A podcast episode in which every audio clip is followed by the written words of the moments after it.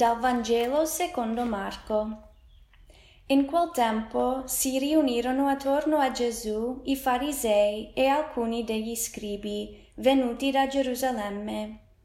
Avendo visto che alcuni dei suoi discepoli prendevano cibo con mani impure, cioè non lavate, i farisei infatti e tutti i giudei non mangiano se non si sono lavati accuratamente le mani, attenendosi alla tradizione degli antichi, e tornando dal mercato non mangiano senza aver fatto le abluzioni e osservano molte altre cose per tradizione, come lavatura di bicchieri, di stoviglie, di oggetti di rame e di letti.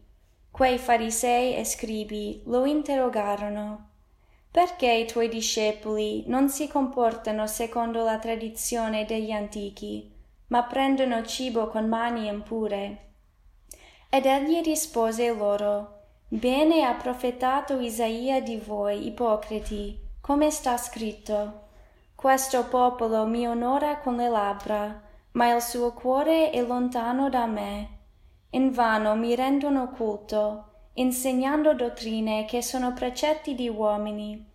Trascurando il comandamento di Dio, voi osservate la tradizione degli uomini.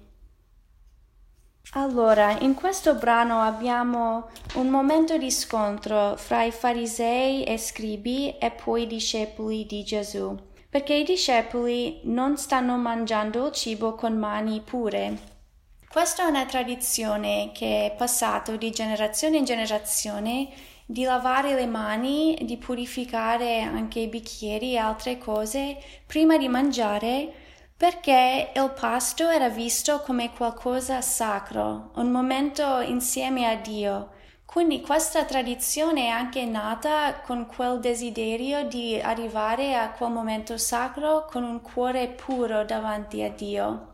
Però uh, negli anni quello che è successo è che questa tradizione ha perso quel significato, è diventato qualcosa da fare e poi questi farisei e scribi trovano la loro sicurezza nel fare queste cose.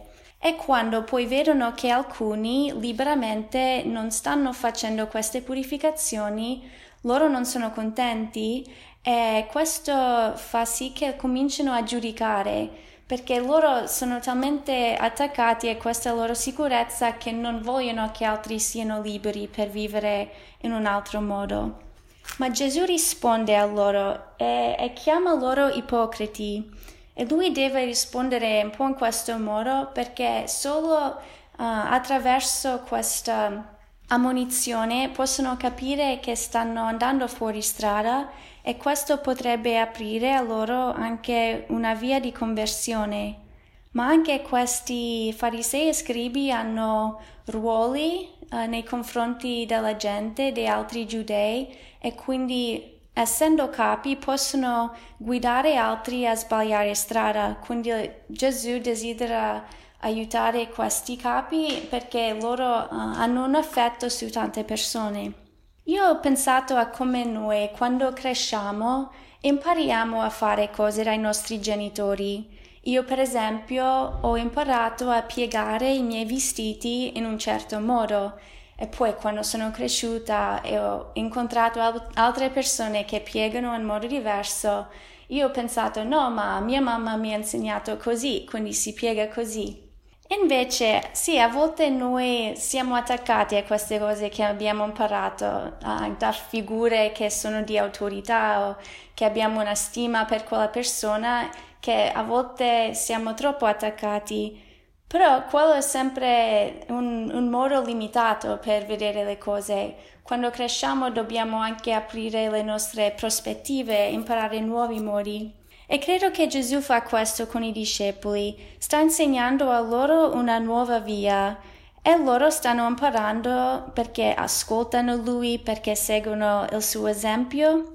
E questo seguire Gesù aiuta loro a crescere nella libertà perché i discepoli sono più liberi a vivere dal cuore e non da tutte queste regole e leggi. E imparano anche che il momento di pasto, sì, può essere un momento sacro, Però in realtà tutto il giorno è sacro al Signore, che noi stiamo sempre sotto lo sguardo del Padre, quindi desideriamo anche avere sempre presente eh, che tutto il giorno possiamo vivere come un momento sacro. E quindi il proposito che propongo è di farci queste domande. C'è qualcosa nella mia vita in cui sono troppo rigido, questo forse tende a soffocare il mio cuore nella sua capacità di amare. Come posso aprire la mia mente per vedere le cose diversamente? Poi chiudo con una citazione da un monaco buddista vietnamita che si chiama Thich Nhat Hanh e dice così: La misura di felicità che hai dipende dalla misura di libertà che hai nel tuo cuore. Buona giornata.